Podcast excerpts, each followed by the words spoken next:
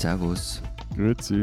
Und hallo, willkommen zur 166. Ausgabe unseres Transalpinen Podcasts mit Lenz Jakobsen, Politikredakteur bei Zeit Online, mal heute mal wieder an der Außenstelle in Dinkelsbühl in Franken. Matthias Daum, Leiter der Schweizer Ausgabe der Zeit in Zürich. Und Florian Gasser, Leiter der Österreichseiten der Zeit in Wien. Wir reden heute über äh, zwei Themen, wie immer, nämlich einerseits über Hanna und andererseits über wen nochmal? Helft mir. Den Also den Bartgeier. Bartgeier. Den Bartgeier, genau, was es damit auf sich hat, erfahren wir dann im zweiten Teil. Also, Hanna steht für die Arbeitsbedingungen akademischer äh, Nachwuchsangestellter in unseren Ländern. Wofür der Bartgeier steht, erfahren wir später. Sie können uns zu diesen Themen oder zu anderen was schreiben unter alpen.zeit.de. Also, Hanna, wisst ihr, wen ich meine? Äh, Ich kenne unzählige Hannas und einige davon hören, glaube ich, auch unseren Podcast. Es gibt irgendeinen Film mit so einer, was ist die, ein Jugendlicher oder ein Kind, das Hanna heißt und irgendwie äh, so eine Rächerfantasie hat, aber das meinst du vermutlich alles nicht. Wobei Rächerfantasie vielleicht? Hm? Ich bin, ja, ich bin in diese Debatte irgendwie zu spät eingestiegen. Ich weiß natürlich, worum es geht und ich kenne den Hashtag Ich bin Hanna, aber dadurch, dass ich, glaube ich, zwei Tage zu spät gekommen bin, habe ich das nicht mehr so ganz mitgekriegt, woher das gekommen ist. Also wer ist Hanna? Dann helfe ich dir bei deiner Recherche. Hanna ist ursprünglich eine Figur aus einem Erklärvideo des äh, deutschen Bundesbildungsministeriums. Hanna arbeitet an ihrer Doktorarbeit in Biologie und hangelt sich da so von einem befristeten Vertrag zum anderen, wie es halt leider üblich ist an deutschen Unis. Und aller Wahrscheinlichkeit nach muss sie dann nach spätestens zwölf Jahren die Uni verlassen, außer sie hat es in der Zeit halt äh, zur Professorin geschafft, wovon es halt nicht allzu viele Stellen gibt in Deutschland, wie in übrigens allen Ländern eigentlich. Das wiederum, also dass sie nach zwölf Jahren von der Uni äh, wieder weg muss, äh, findet das Bundesbildungsministerium, zumindest laut diesem Erklärvideo, eigentlich auch ganz richtig so, damit, ich zitiere, nicht eine Generation alle Stellen verstopft. Die haben das wirklich so in das Video reingesagt. Ja, genau. Man, wobei ich, also wenn ihr dieses Video mal schauen wollt, es ist übrigens nicht mehr auf der Seite des Ministeriums, weil sich angeblich seit, Veröf Überraschung. seit Veröffentlichung des Videos von 2019 am Sachstand so viel getan habe, was ehrlich gesagt nicht so ganz der Wahrheit entspricht. Aber bei YouTube gibt es das Video noch. Und wenn ihr das anschaut, dann werdet ihr merken, dass die Sprecherin selbst, die ja bestimmt von extern dafür gecastet wird, sowas machen ja normalerweise Agenturen, solche Videos, man kann ihr fast anhören, dass sie sich ein bisschen unwohl dabei fühlt, diesen Satz aufzusagen, der ihr wahrscheinlich vom Ministerium da reingeschrieben wurde. Jedenfalls dieser Satz mit der Generation, die da vermeintlich die Stellen verstopft an den Unis, äh, war dann äh, der Grund dafür, dass in Deutschland so richtig eine Protestwelle losgegangen ist, so vor drei, vier Wochen. Aber ich, ich finde ja, also nur schon, ich finde auch, kann man Stellen verstopfen? Ja. Man kann Abflussrohre, Toiletten verstopfen, Duschsiphons verstopfen, aber ja, okay, wir müssen jetzt den Text nicht redigieren. Jetzt also, bist du so metaphernempfindlich, äh, bei der, wenn wir dann wieder über die vierte Welle bei Corona reden, dann erinnere ich dich daran, ja. Aber nochmal, also, ich, also mich hat es ja gewundert, dass dieses äh, Phänomen jetzt so aufpoppt, weil es ist ja wirklich nicht neu. Und ich kann sagen, ich gehe jetzt in das Mittelalter zurück, aber zu Max Weber, ich meine, der hat den akademischen Nachwuchs auch schon als proletaroide Existenzen bezeichnet mal. Und eben und das Leid und dieser Wahnsinn mit Kettenvertragsgeschichten, die Selbstausbeutung im Wissenschaftsbetrieb, die Stellen, die nur mit Drittmitteln finanziert werden und die wenigen wirklich festen, unbefristeten Stellen an Unis, das ist ja alles total bekannt ähm, und immer mal wieder ein Thema. Also mir hat das gewundert, dass das jetzt auf einmal solche Wellen schlägt. oder anders gefragt, Lenz, habt ihr in Deutschland jetzt Doktorandendemos? Ja, Corona-Pandemie, weißt du, geht nicht so einfach. Nein, im Ernst, also es gibt tatsächlich an manchen Unis äh, in den Fenstern so große Demoschriftzüge mit Ich bin Hanna, das ist ja der Hashtag dieser Kampagne.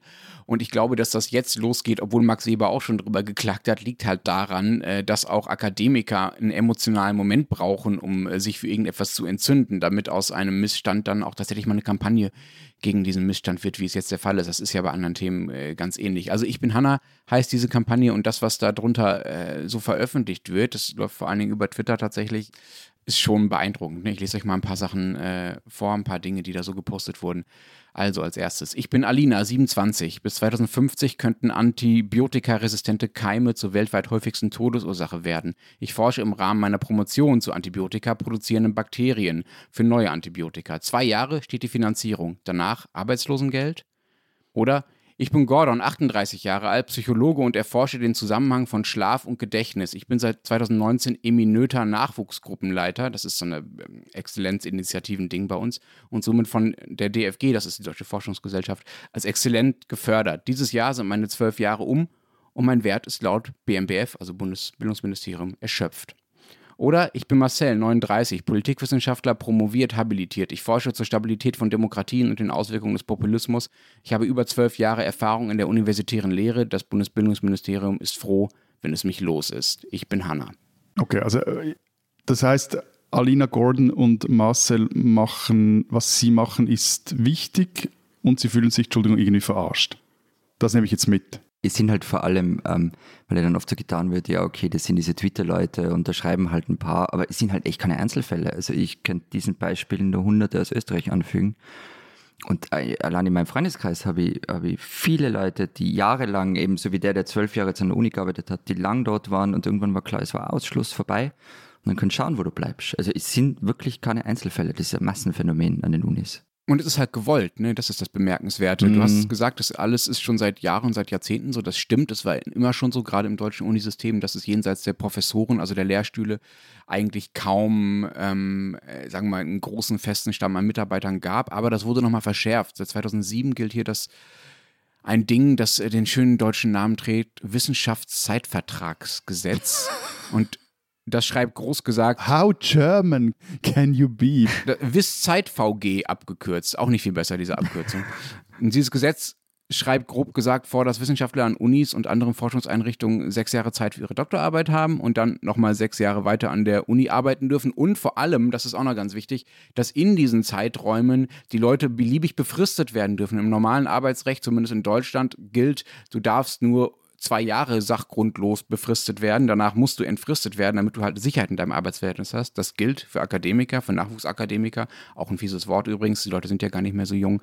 Gilt das nicht. Aber was geschieht dann? Du meinst nach den zwölf Jahren? Ja, ja danach, nach diesen zwölf Jahren müssen sie es halt zur Professorin bzw. zum Professor geschafft haben oder sie müssen halt einfach gehen. Sie können auch nicht an eine andere Uni wechseln oder so, ja, die sind einfach raus. Und das sorgt halt für brutalen Stress, für Versagens- und für Zukunftsängste, gerade weil diese Leute ja eben nicht mehr Nachwuchs sind, ne, sondern oft so Mitte, Ende 30 und vielleicht auch Familien haben, wenn sie sich das trotz ihrer prekären Umständen überhaupt getraut haben. Und es sorgt halt auch für eine krasse Zweiteilung an den Unis. Auf der einen Seite die Profs auf ihren meist lebenslangen Stellen und auf der anderen Seite das Fußvolk der anderen, die dann den Großteil ja übrigens auch der Lehre stemmen und sich dann so von Jahresvertrag zu Jahresvertrag hangeln. Und übrigens, es ist auch immer schlimmer geworden. Ich habe mal in die Statistik geguckt, es gibt eine tolle Studie dazu. Zwischen 1975 und 2019 ist die Zahl der Professorenstellen in Deutschland von 15.860 auf 27.251 gestiegen. Das heißt, es ist ungefähr eine Steigerung um, um 70 Prozent, ne? also noch, noch nicht mal eine Verdopplung, weit entfernt von einer Verdopplung. Und die Zahl der befristeten Stellen an Unis und vergleichbaren Institutionen ist in der gleichen Zeit explodiert von 49.680 auf 184.716. Das sind jetzt sehr viele Zahlen. Ich mache es euch einfach. Das ist äh, eine Erhöhung um 270 Prozent, also mehr als eine Verdreifachung in der Zeit, wo sich die Professorenstellen nicht mehr verdoppelt haben. Aber also bevor jetzt uns alle Nicht-AkademikerInnen unter unseren Hörern und Hörern jetzt als, als Mittelbaulobbyisten abtun, trotzdem jetzt zwei Anmerkungen oder Fragen. Also es ist doch so, also wer sich auf eine akademische Karriere einlässt, der oder die, weiß doch um die Risiken, die ein solcher Entscheid mit sich bringt. Und, und zwar von Anfang an. Also das ist ja irgendwie ab dem ersten Tag an einer Uni, kapiert man ja, wie das System funktioniert und dass das extrem immer noch extrem hierarchisch ist und, und gegen oben auch sich sehr stark verdünnt, was die Jobs anbelangt. Und das heißt nicht, dass ich dieses System gut heiße. Schweiz ist da ganz ähnlich drauf wie, glaube ich, Österreich, Deutschland. Gegenteil, eben, ich, ich finde, äh, da geht viel Potenzial verloren, auch volkswirtschaftliche Potenzial verloren. Aber so diesen, also ich, ich mich etwas daran störe, ist so eine Art von so dieser, dieser Opferkult, weil ich finde, die, die, die Leute wissen ja auch, auf was sie sich einlassen. Das ist das eine.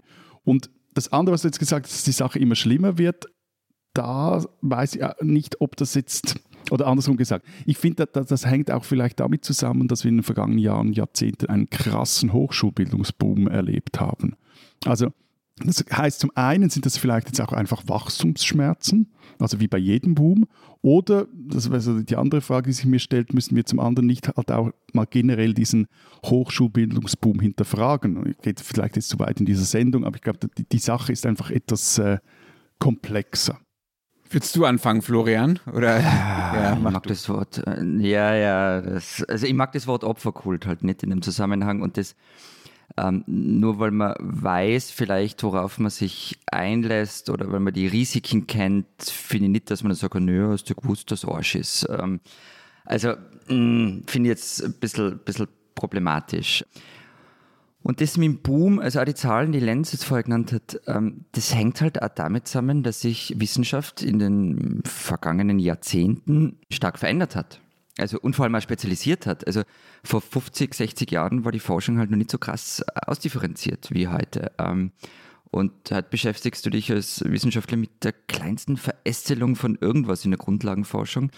Und wenn du jetzt eine Volluniversität bist und alles abdecken willst, dann brauchst du halt alles Personal dazu. Und das Personal ist dann größer, das sind dann mehr Leute als noch in den 70ern. Ist einfach so. Mhm, fair point. Aber, aber gleichzeitig ist es ja doch auch, dieser Boom hat ja auch damit zu tun, dass halt Zeugs verakademisiert wurde, das früher nicht verakademisiert ja, aber nein, war. Nein, nein, aber das hat doch und, und sich mir bis heute nicht erschließt, Entschuldigung, darf ich schnell mal einen Satz fertig machen, nicht erschließt, wieso, dass man dafür einen Bachelor braucht. Das hat aber einfach überhaupt nichts mit den Arbeitsbedingungen zu das tun. Das hat damit überhaupt nichts zu tun. Null, also nur weil, nur weil jetzt irgendwelche Berufe äh, einen Bachelorabschluss kriegen, die vorher halt was weiß ich was gekriegt haben, hat das ja nichts damit zu tun, dass, dass an den Unis die Nachwuchsforscher, die wie Lenz richtig gesagt hat, äh, gar nicht mehr so Nachwuchsforscherinnen sind, sondern auch schon äh, Mitte, Ende 30 teilweise, dass die schlechter gestellt sind. Aber Entschuldigung, sehr wohl hat es damit zu tun, aber es heißt nicht, dass das richtig ist, aber es hat insofern damit zu tun, also wenn, wenn du äh, diesen Hochschulbildungsbereich so krass ausbaust, müsste man jetzt halt auch mal schauen, ist dieser Ausbau so äh, geschehen, dass wirklich auch anteilsmäßig immer, immer genug Geld vorhanden war, nicht nur für neue Gebäude zum Beispiel, sondern halt auch für nicht nur, nicht nur für Professoren und Professorinnen, sondern auch für diesen Mittelbau, die Ausbau des Mittelbaus. Also äh, das sind ja halt einfach also strukturelle Probleme, es sind, es sind wie gesagt auch Wachstumsschmerzen, aber also, glaub, also der Ausbau der, der, der deutschen Universitäten und äh, verbundener Forschungs- und äh, Hochschullehreinrichtungen in Deutschland liegt nicht daran, dass jetzt so langsam auch äh, sogenannte, früher mal sogenannte Kindergärtner äh, teilakademisiert werden und mit in diesen Bereich reinrutschen, äh, sondern das liegt daran, dass einfach die Studentenquote immer weiter gestiegen ist. Ja, also äh, die, es, es geht nicht darum, dass sich die, dass die Anzahl der Fächer explodiert ist oder der Bereich, der akademisiert wurde, sondern dass einfach immer mehr Deutsche zumindest, ich nehme an, das in euren Ländern äh, studieren, weil auch immer mehr Leute Abi machen. Das ist der Haupttrend, weswegen die Unis wachsen so. Und natürlich muss man sich dann politisch darüber Gedanken machen, ob man das Personal, das man für diesen Ausbau braucht, den man ja offenbar will, ob man das äh, nur über Leute stemmt, die in zwei Jahresverträgen hängen und dann irgendwann doch mal gefälligst in die Privatwirtschaft abwandern sollen, oder ob man dafür auch äh, den Stamm an Festangestellten ausbaut, indem man entweder mehr Professoren einstellt, als das der Fall ist, also mehr Lehrstühle Wobei, das hat Matthias gesagt, muss man, na, das muss jetzt ehrlicherweise Kaiser Lanze für Matthias brechen, das hat er genau gesagt. Also man braucht einfach mehr Geld für diese Stellen, damit das Verhältnis wieder Genau, passt. aber das liegt nicht daran, dass, dass mhm. Dinge, von denen Matthias glaubt, dass sie mit Universität nichts zu tun haben, plötzlich in Universitäten gelandet sind. Das war nur mein Gegenargument. Aber kommen wir zu dem zurück. Also mhm. Wachstumsschmerzen, jein, ja. Also dann ist das Geld falsch untergebracht, dann sind die Stellen falsch aufgebaut. Darauf können wir uns vielleicht einigen. Und das Interessante ist ja, das hatte ja auch einen Grund. Also es gab ja eine Phase äh, im deutschen Bildungssystem, so 70er, 80er, 90er Jahre, vielleicht auch noch, das wissen Leute, äh, die das miterlebt haben, besser als ich. Äh, das ist zumindest der Eindruck, den, den ich so hatte im Rückblick und was ich mir so angelesen habe, in der es ja durchaus ein Problem war, zumindest aus Sicht einiger, dass an deutschen Unis akademische Räte und andere Leute, die ja durchaus auf festen Stellen saßen, sagen wir mal, dafür gesorgt haben, dass das deutsche Unisystem nicht gerade besonders innovativ war, gerade was die Forschung anging. Und die Idee der Politik war halt, den Betrieb äh, flexibel zu halten. Das ist, wenn man diese blöde Formulierung mit dem Verstopfen mal abzieht, äh, was dran an dem Ziel, dass nicht alle, die gerade an den Unis anfangen zu arbeiten, da zum Beispiel eine Doktorarbeit schreiben, dann auch da bleiben. Das sind Bildungsanstalten unter anderem. Und die Politik hatte halt das Gefühl, dass die deutsche Forschung nicht innovativ genug ist, wenn diese Leute dann lebenslang auf diesen Stellen sitzen. Eben, das vergisst man ja oft. Äh, ich finde, das haben wir jetzt davor nicht, oft nicht darauf hingewiesen, finde ich, das ist ja das Interessante an Unis, sie sind ja beides, Forschungs- und Bildungseinrichtungen. Also wegen Forschungseinrichtungen oder so, wegen diesem ich, ich muss dann gehen, da finde ich einfach noch ein, ein weiterer Punkt auch, dass es ja auch so ist, dass es ja auch außerhalb von staatlichen Unis oder Hochschulen auch Forschungsstellen gibt. Also in der Pharma, in irgendwelchen äh, anderen Konzernen, in, auch in kleineren Unternehmen. Ja, äh, aber es ist ja nicht so, dass das der einzige Ort ist, wo ich als Ingenieurin oder als Risk Management studierter Mathematiker mhm. coole Arbeit leisten kann. Wobei es schon ein genau. Unterschied, ob du, ob du Grundlagenforschung machen willst Danke. oder ob du eben angewandte Forschung machen willst. Gut, aber, aber, aber auch immer noch ist, also Grundlagenforschung ist dann immer noch relativ wenig und ich weiß jetzt nicht die Beispiele, also Antibiotikaforschung kann man auch in Pharmaunternehmen machen, äh, Schlaf und Gedächtnis Das sieht in, Sozi in Sozialwissenschaften, also, Gesellschaftswissenschaften natürlich schon ganz anders aus. Ne? Also da kannst du in Pharmaunternehmen nicht so viel mit anfangen und es gibt ja durchaus, sagen wir mal, eigentlich den politischen Willen, sich solche Dinge auch zu leisten, also zu verstehen, wie beispielsweise soziologisch eine Gesellschaft funktioniert und das äh, dafür ist, sind Unis schon die geeigneteren Orte als, äh, äh, sagen wir, Meinungsforschungsinstitute, ja. Also, das, äh, da, ich finde, da macht es ein bisschen einfach zu sagen, ja, die finden halt auch außerhalb Jobs, wo sie das machen können, was sie da machen wollen. Äh, ich finde schon, dass das, was an Unis passiert, auch einen Eigenwert hat. Das sage ich ja über, überhaupt nicht, nein, aber sorry, also ich werde da jetzt irgendwie so in die Ecke gestellt, weil ich gleichzeitig, nein, seid, seid ihr irgendwie so, so auf einem Lobby-Trip und irgendwie äh, hinterfragt das Zeug halt nicht richtig. Und nochmals, also ganz, ich finde das System, das habe ich aber ganz am Anfang gesagt, das System, wie es jetzt ist, ist nicht gut, weil das, das ist wie in einem dieser äh, elenden äh, Beratungsunternehmen, das ist so dieses äh, up or out. Also entweder steigst du auf oder musst du raus. Und das ist das große Problem. Und ich glaube, darüber müssen wir jetzt mal sprechen. Und nicht, ich finde einfach, es hat so etwas äh, auch Weinerliches. Ich, ich mache irgendwie jetzt eine Arbeit und kann die nachher nicht mehr machen. Doch, man kann auch gewisse Forschungsdinge auch an anderen Orten machen, etc. Aber das ist ja nicht das Problem. Das Problem ist, dass das System nicht funktioniert, wie es jetzt ist. Und daran muss man was rütteln. Und da sollten wir jetzt auch über das sprechen. Genau.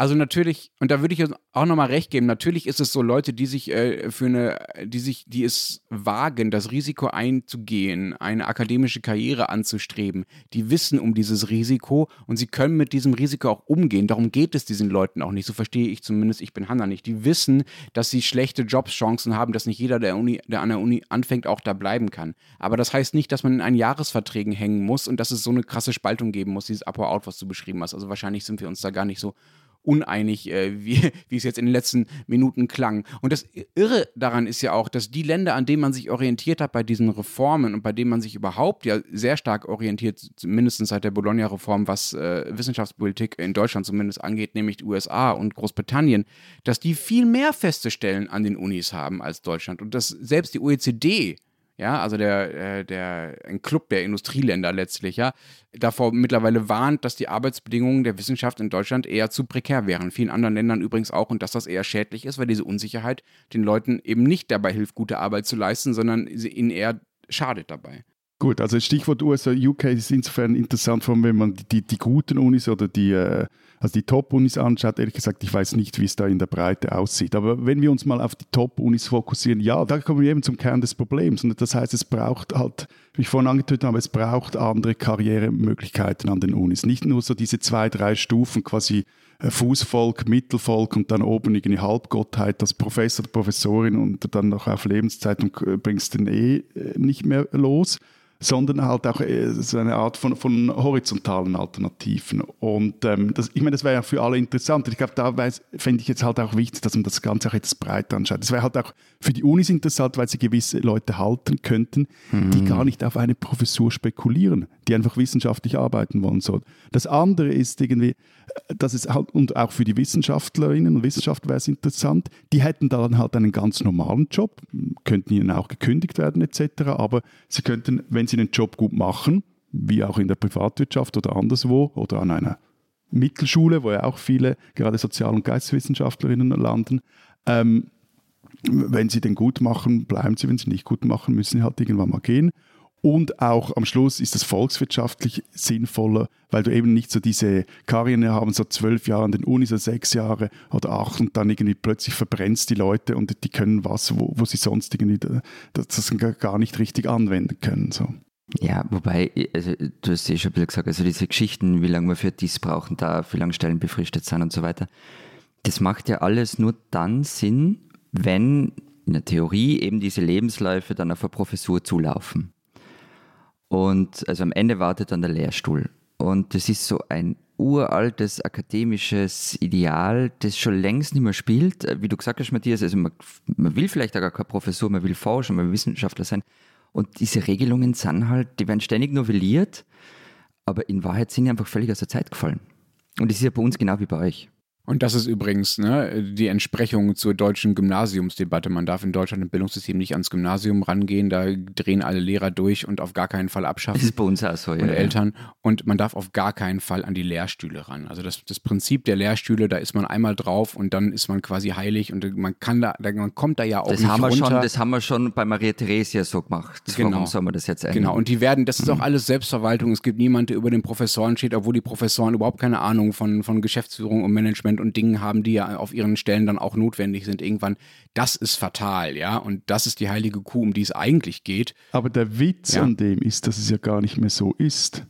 Also ich greife jetzt vielleicht etwas vor, aber es gibt ja äh, sogenannte, diese, äh, wie heißen die, Third Space Stellen. Die drittmittelfinanzierten Stellen oder was, nein, was ist das? nein, das ist, nein, nein, das ist so, äh, ehrlich gesagt bin ich jetzt auch immer auf der Recherche mal auf das ge- gestoßen. Das sind so Jobs an Unis, wie zum Beispiel so eine, eine Soziologin, die irgendein Forschungsprojekt koordiniert. Also das wäre jetzt so eine Managementaufgabe. Oder, oder irgendwie eine BWLerin, die mit einem MBA-Abschluss noch hat, die dann eine Graduate School aufbaut. Ja, das gab es immer schon. Es gab auch immer schon Laboranten Nein, zum nein, nein, Beispiel aber an Chemiehochschulen. Nein, aber der Witz ist, der Witz ist, erwartet schnell, der Witz ist, dass diese Jobs immer wichtiger geworden sind in den letzten paar Jahren an den Unis. Also Graduate School am Schluss, da geht es auch um extrem viel Kohle etc. Aber die haben wie intern, also Unibetrieb intern, hat noch nicht dies- diesen Stellenwert, wenn er als Minderwertigkeit betrachtet. Also das ist auch absurd. Es gibt diese Jobs und jetzt, und das ist zumindest eine Idee, die in der, in der Schweiz äh, rumgeistert, geht es darum, diese Jobs auch quasi äh, Akademikerkarrierenmäßig aufzuwerten und eben so eine, ein anderes System, nicht nur, nicht nur dieses Up or Out, sondern so ein, da gibt es ein kompliziertes Flussdiagramm, wie denn das aussehen soll, dass man eben so eigentlich drei verschiedene Arten von Karrieren anstreben kann an einer Uni oder einer Hochschule und die dann auch untereinander wieder durchgängig sind. Die einen Teile sind dann befristete Stellen, vor allem wenn es dann richtig zack Professur gehen soll und die anderen, wo es eben dann eher so auf eine obere Mittelbaustelle oder so eine Third Space Stelle geht, da sind, ist man dann schneller auch unbefristet, weil das halt am Schluss dann relativ normale Jobs halt an einer Uni sind. Mhm. Man muss fairerweise auch sagen, ein paar Dinge wurden auch in Deutschland, sagen wir mal, in die Richtung geändert, dass äh, was möglich ist, um es mal blöd zu sagen, zwischen Doktorand und Professor. Also es gibt Juniorprofessuren mittlerweile, es gibt diese Tenure-Tracks-Geschichten, also wo man quasi auf eine Spur gesetzt wird, um dann irgendwann äh, Professor werden zu können, um es mal so, so zu formulieren. Trotzdem, in meiner Logik sind die immer noch äh, diesem alten System äh, des heiligen Lehrstuhls äh, äh, verhaftet, das Florian schon angesprochen hat. Aber ich habe jetzt so lange von Deutschland erzählt und ihr habt mir im Prinzip durch eure Debatten, äh, durch eure Beiträge so zugestimmt, dass das bei euch ähnlich zu sein scheint. Ist es denn tatsächlich auch formal ähnlich, Florian? Ich habe gehört, bei euch sind es sogar nicht nur zwölf Jahre wie bei uns, die man an der Uni bleiben darf, ohne Professor zu sein, äh, sondern sogar nur acht Jahre, ja? Mhm, nach acht Jahren Schluss, ja.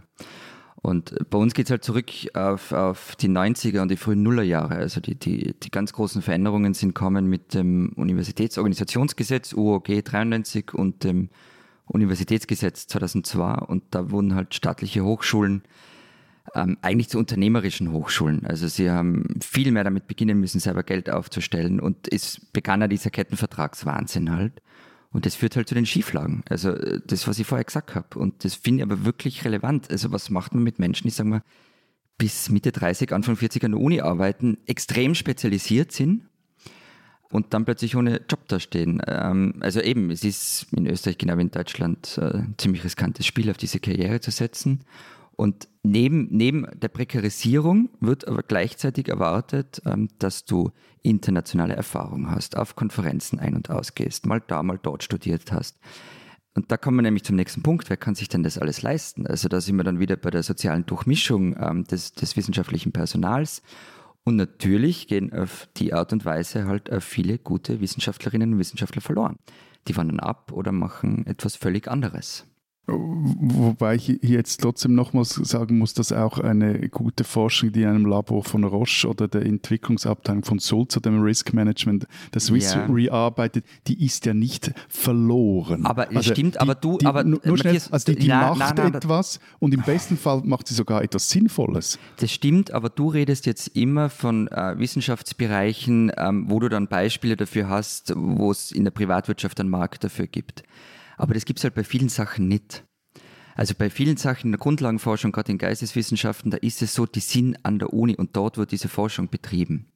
Und mit Abwandern habe ich übrigens in dem Fall gar nicht gemeint, ähm, eben, dass sie in die Privatwirtschaft wechseln. Das wäre jetzt nicht so tragisch, wenn das geht. Sondern in, in dem Fall meine ich wirklich einen Brain Drain. Ähm, also die wandern halt aus. Die gehen dann, weiß ich nicht, in die Schweiz an der Uni. Welcome. Welcome. Aber Lenz, jetzt haben wir noch gar nicht drüber geredet. Es gibt jetzt bei euch diese, ähm, diese Demos, diese Plakate in den Fenstern und so weiter, aber gibt es eigentlich eine Reaktion der Politik drauf? Also wird irgendwie gesagt, ja, wir machen jetzt alles besser, alles wird gut? Ja, haha, jetzt kommt das eigentliche Highlight. Also. Nachdem das Ganze mit Hanna losging, geht es jetzt mit Anja weiter. Man äh, verzeihe mir kurz dieses Geduze. Anja Karliczek ist ja die Bundesbildungsministerin hier. Die, sagen wir mal, eh ein. SPD, oder? Ähm, CDU ist die, äh, die eh einen, CDU, sagen wir mal, okay. zweifelhaften Ruf hat äh, in der deutschen Forschungs- und Bildungslandschaft. Die hat jedenfalls darauf reagiert, indem sie in einer Bundestagsdebatte, die es zum Thema tatsächlich schon gab, so vor anderthalb Wochen ungefähr, auf Nachfrage eines grünen Abgeordneten, äh, der gesagt hat, sie sollte doch zumindest mal rausfinden, wie groß denn das Problem überhaupt sei, bevor sie es so abtue, hat also Frau Karliczek gesagt, man könne gerade das Problem gar nicht genau evaluieren, weil, Zitat, wenn in den Hochschulen überhaupt gar nichts im Moment stattfindet.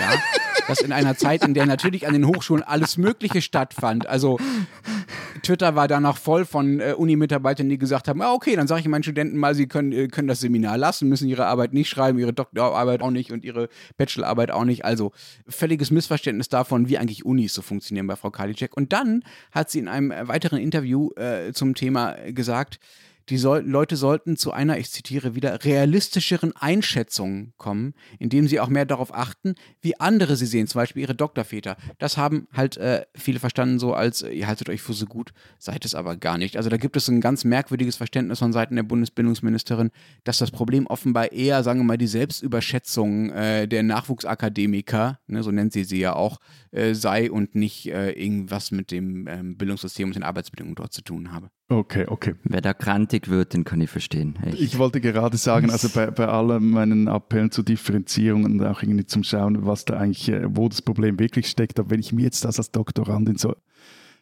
an oder Doktorand hätte anhören müssen, ich glaube, da würde ich auch auf die Barrikaden steigen. Also so in dem Sinn, wenn Frau Postdoc will, steht die ganze Uni still. Venceremos. Diesen Österreicher sollten Sie kennen. Georg Biron ist Journalist, Autor und auch bekannt als Experte für das Leben und Werk von Helmut Qualtinger. Er war aber auch ein enger Freund von Udo Brocksch. Brocksch, das war das Enfant terrible im Wien der 70er und 80er. Reich ist er worden als Designer von Brillengestellen. Bekannt ist er worden als Besitzer der KUK Hofzuckerbäckerei Demel. Dort gründete er den Club 45er Seilschaft für vorwiegend sozialdemokratische Politiker. Ähm, da wurde geschachert und gefeiert. Ähm, da trat schon mal Chet Baker für Privatkonzert auf und Kanzler und Minister trafen Absprachen mit Medienleuten. Brocksch war fast so eine Art Rockstar. Er ist mit einem Panzer durch die Wiener Innenstadt gefahren, veranstaltete Kriegsspiele, war für seine Frauengeschichten berüchtigt und gründete zum Beispiel den Verein der senkrecht Begrabenen, der Tote in Plastikröhren einschweißen und senkrecht in die Erde stellen wollte, um die Plastikindustrie anzukurbeln. 1977 ähm, hat er ein Schiff gechartert, die Lucona, auf der angeblich eine Uranerzmühle geladen war.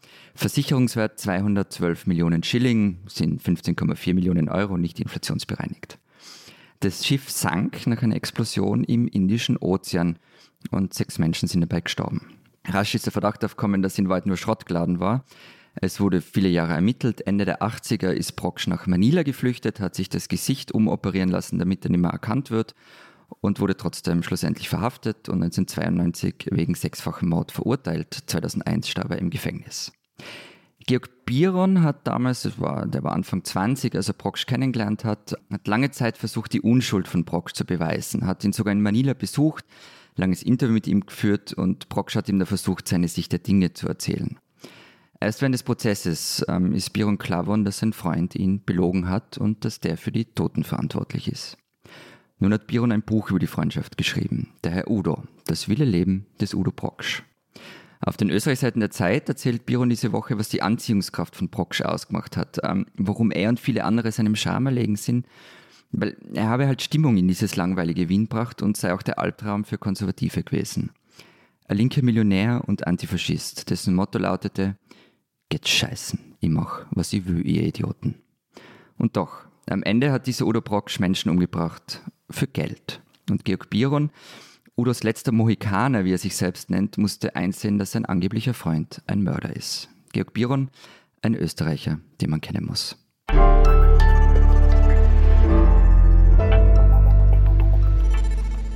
Unser zweites Thema. Ihr wollt mir was vom Geier erzählen, ja? Ich würde lieber über Falken reden, ehrlich gesagt, aber. Ja. Ja, aber jetzt sprechen wir mal über Geier. Es geht nämlich um den Bart Geier und der ist seit genau 30 Jahren wieder zurück in den Schweizer Alpen. Das war nicht der Anlass für, für diese Geschichte. Du sagst, seit 30 Jahren erstmals zurück. Äh, Frendo seit 35 Jahren in den österreichischen Alpen. Aber, aber, aber die Gründungsveranstaltung des Wiederansiedlungsprojekts, das bei euch dann gestartet ist, die fand in Morges in der Schweiz statt.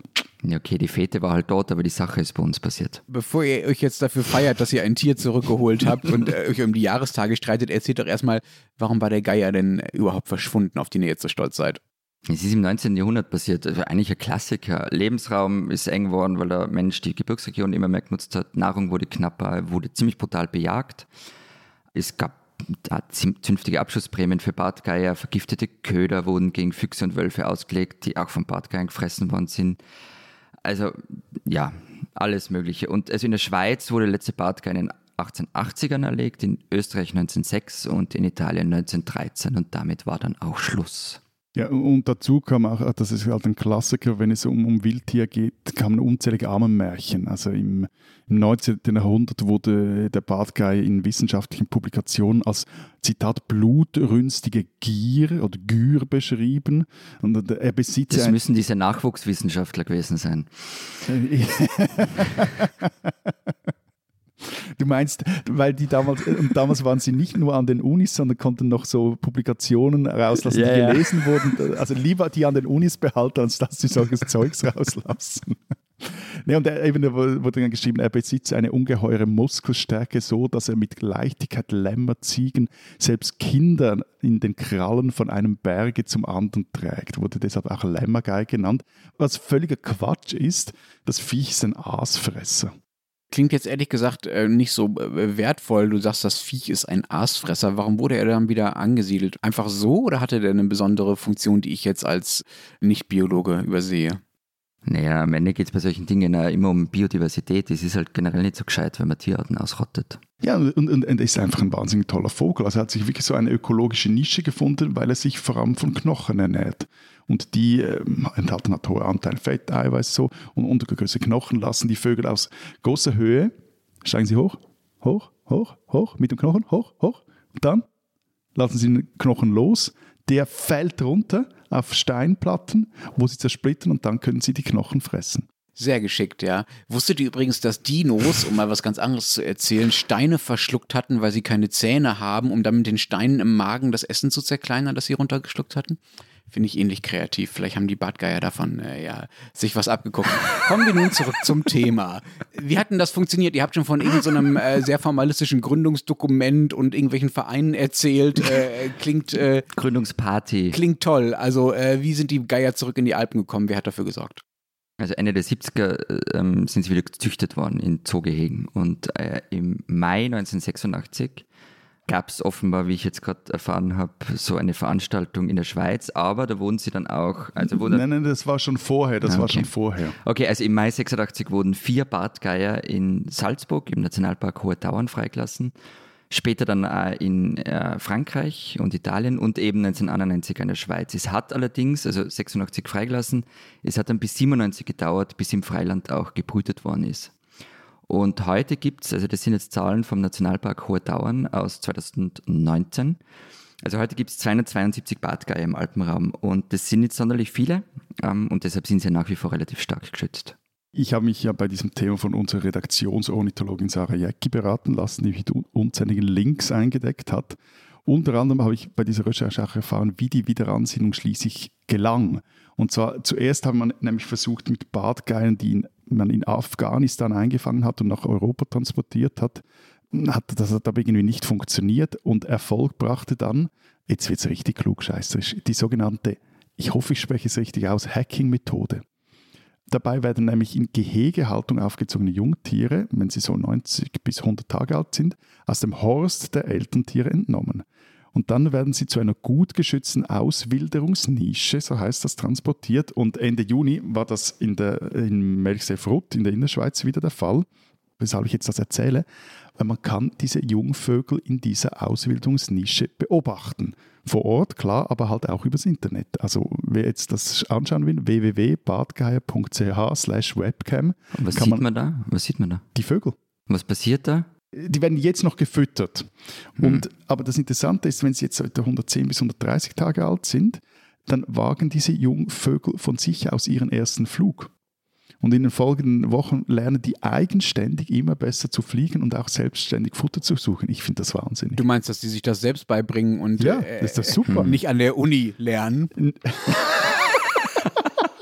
und sie brauchen nicht einmal eine entfristete Stelle dafür.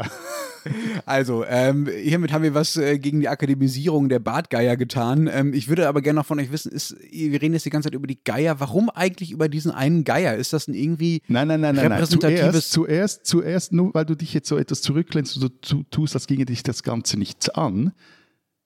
In diesem Juni wurden erstmals in Deutschland auch Bartgeier ausgewildert. Also, hm?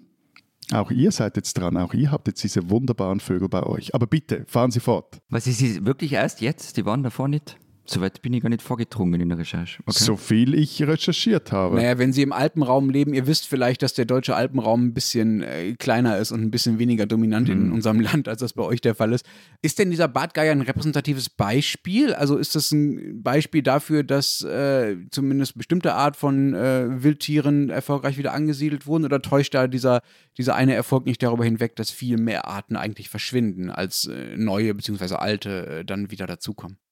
Ja, da täuscht nichts über nichts hinweg. Das, ähm, natürlich verschwinden viele Arten. Ähm, man, aber man versucht halt auch mittlerweile einige wieder zurückzubringen. Also da gibt es viele Beispiele. Ein Waldrapp, Waldrapp zum Beispiel war auch ausgerottet. Auch übrigens ein, ein großartiger Vogel. So stylmäßig finde ich den. Also. Okay, aber nachher kommen wir jetzt einmal ähm, auf die Erde zurück. Der Luchs ist auch wieder zurück. Ähm, wobei zum Beispiel beim Luchs das Problem ist, dass es relativ wenig davon gibt und ähm, dass eine genetische Verarmung droht, ähm, wenn nicht bald mehr ausgesiedelt werden. Beim Luchs ist interessant, der wurde in der Schweiz nur deshalb ausgesiedelt, weil die Jäger in der Innerschweiz wieder Hirsche in den Wäldern freilassen wollten, worauf die Waldbesitzer in der Innerschweiz sagten, okay, können wir machen, aber nur, wenn man auch deren natürliche Feinde wieder hier leben lässt. Dann hat dann der Bundesrat entschieden, das war glaube ich in den 70er Jahren, doch, das machen wir so. Sonst nämlich war die Furcht der Waldbesitzer beißen die Hirsche die jungen Bäume tot. Luchs wurde dann ausgesiedelt, in der Schweiz mäßig erfolgreich, aber vor allem im, im, im, Jura sehr erfolgreich, jetzt langsam so etwas in der ganzen Schweiz. Und tatsächlich zeigt sich, wo es Luchse hat, da geht es vor allem den Weißtannen besser. Oder, oder anderes Beispiel, äh, der Steinbock. Also da gibt es auch ein Genproblem und zeigt sich am geringen Körpergewicht, verminderte Hornlänge, Risiko für, für Parasitenbefall, aber der wurde wirklich zu Tode gejagt, eben wegen den Hörnern, aus denen wurden irgendwelche, ich weiß nicht, ob Potenzmittel gemahlen oder sonstige krude Naturheilmittel, die überhaupt nichts nützen. Und der lebt jetzt auch äh, wieder in, in den Alpen oder Biber sind ein Beispiel, die wieder ausgewildert wurden. Fischotter. Fischotter ist insofern tragisch, den gab es noch relativ lange. Der war eigentlich erst in den 1990er verschwunden weil der sich am PCB vergiftete und der kommt jetzt aber langsam wieder zurück. Biber ist auch wieder zurück und natürlich Bär und Wolf. Und. Ähm, willst du jetzt eine Wolfsdiskussion anzetteln? Nein, nein, nein, darum habe ich jetzt ganz okay. diese Dinge jetzt recht Natürlich Bär und Wolf. Und jetzt. okay. Wobei, zum Wolf hätte ich noch was. Kam jüngst jetzt einen. Nein, Wolf, nein, nein, nein, Wolf. Nicht? Wolf hatten wir schon mal. Wiesent? Wiesent ist okay. Wiesent? Bitte. Okay, gut. Bitte. Vor tausend Jahren, vor tausend Jahren wurde in der Schweiz das letzte Wiesent gejagt, wobei, also sind wahrscheinlich so rund tausend Jahren, hat kaum einer Buch geführt.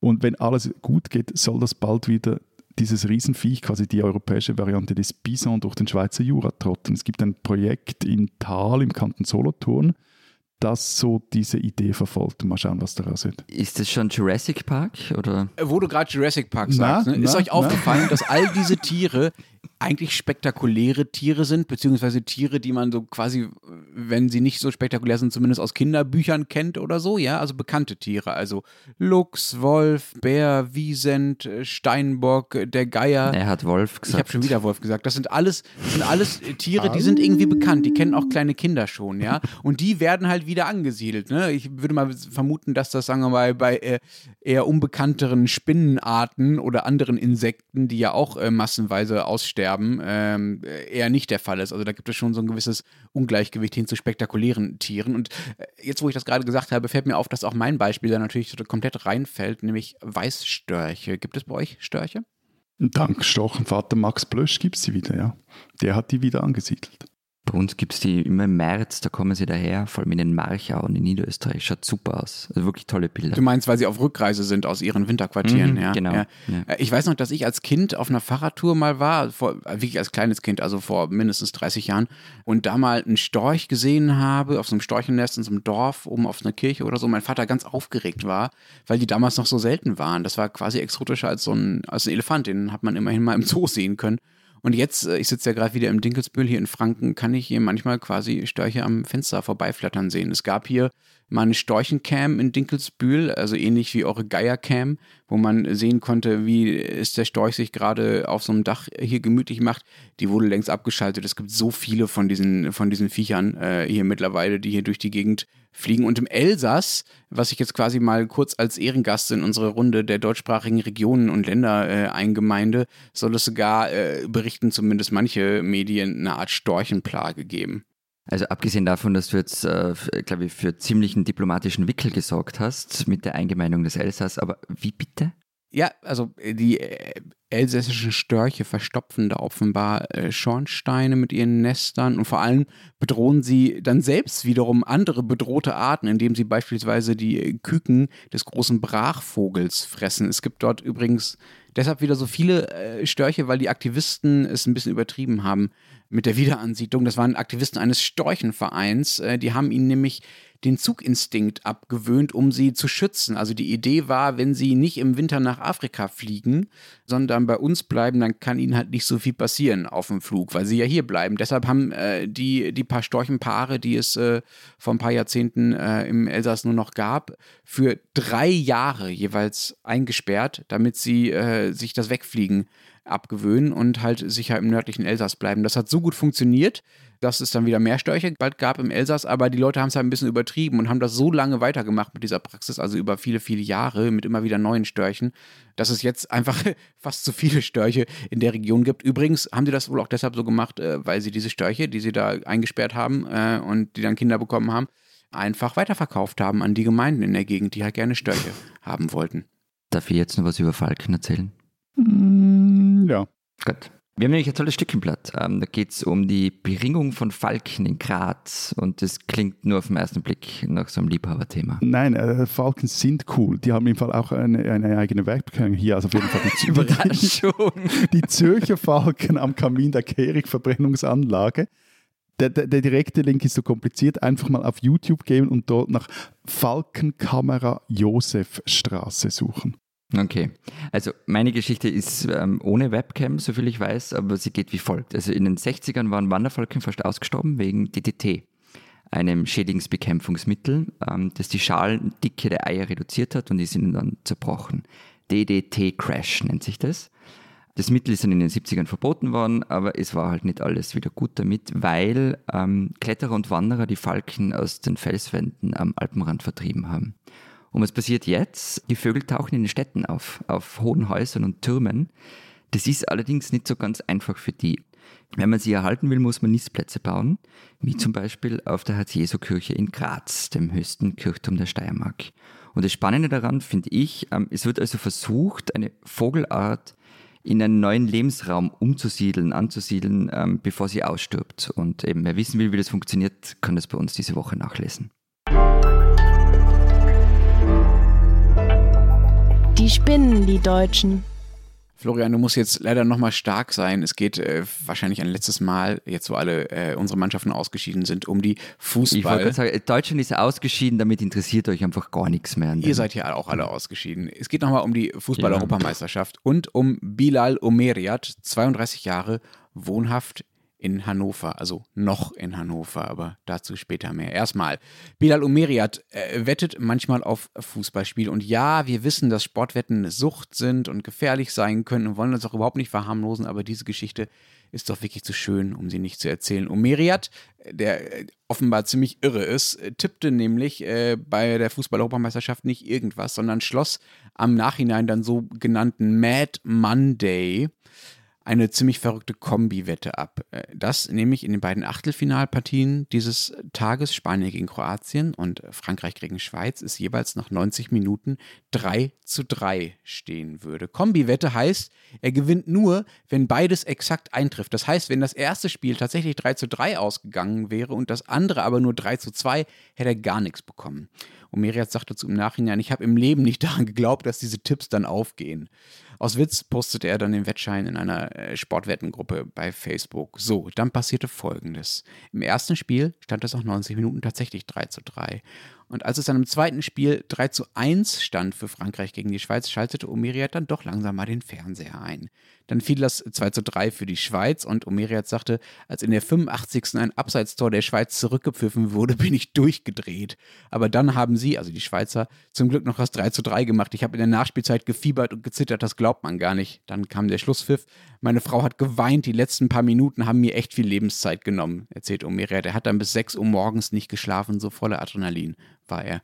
Sein Wettschein war bis dahin schon tausende Male geteilt worden und er war eine, eine kleine Berühmtheit. Omeriat hatte übrigens nur zwei Euro eingesetzt auf diese Wette, aber weil sein Tipp so irre unwahrscheinlich war, hat er am Ende die spektakuläre Summe von 42.750 Euro gewonnen. Er hat übrigens gezittert am nächsten Tag noch acht Stunden, bis das Geld vom Wettanbieter tatsächlich auf seinem Konto war. Bis hierhin spinnt er übrigens nur wegen seines äh, etwas verrückten Tipps, aber jetzt ratet mal, was er mit diesem Gewinn von immerhin 42.750 Euro gemacht hat oder zumindest was er damit vorhat. Eine Reise in die Schweiz leistet er sich. Ja, da wäre es ja nach drei Tagen wieder los, das Geld. Nein, er bezahlt damit seinen Umzug und zwar nicht nach Monte Carlo, dafür reicht es ja nämlich doch nicht. Nein, er bezahlt seinen Umzug ins, das gefällt mir als Sohn des Ruhrpots besonders gut, ins schöne Gelsenkirchen.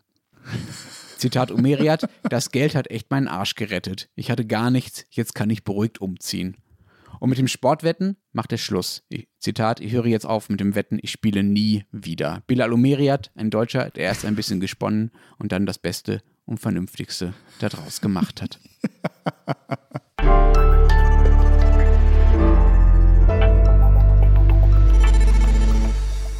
Das war's diese Woche bei unserem Transalpinen Podcast. Wenn Sie wissen wollen, was in der Schweiz und in Österreich jenseits von Tier-Webcams so los ist, lesen Sie Zeit Österreich, Zeit Schweiz, gedruckt oder digital. Was habt ihr sonst noch vorbereitet? Wir haben ein äh, Alpenporträt über einen Hotelfresser bzw. einen Schweizer Hotelmanager, der für eine chinesische Großhotelkette arbeitet und in deren Auftrag in Deutschland, Schweiz und in ganz Europa Hotels aufkauft. Chef der deutschen Hospitalities, zu der unter anderem die Steigenberger Gruppe gehört. Und ihr, Florian?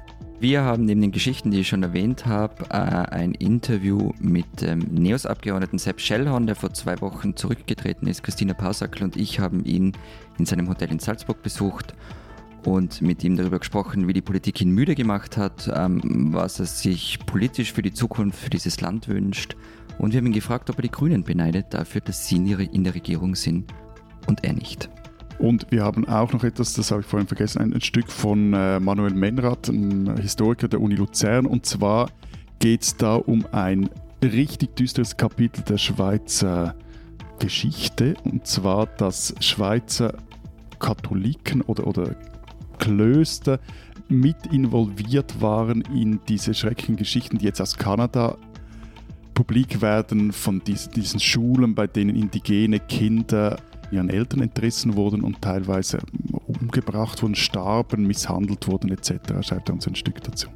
Wenn Sie wissen wollen, was in Deutschland los ist, lesen Sie natürlich den Rest der gedruckten Zeit und Zeit online. Und ich äh, erspare mir noch eine Welle wütender äh, Dino-Fan-Mails, äh, die mich darauf hinweisen, dass natürlich Dinosaurier Zähne haben. Tyrannosaurus Rex so lang wie mein Arm und so weiter. Weiß ich alles. Ich meinte natürlich in meinem Vergleich vorhin äh, nur ein paar äh, randständige äh, Pflanzenfresser, die sich das mit den Steinen zerkleinern. Jetzt haben wir wirklich noch alle Nebensächlichkeiten in diesem Podcast zum Ende hin untergebracht.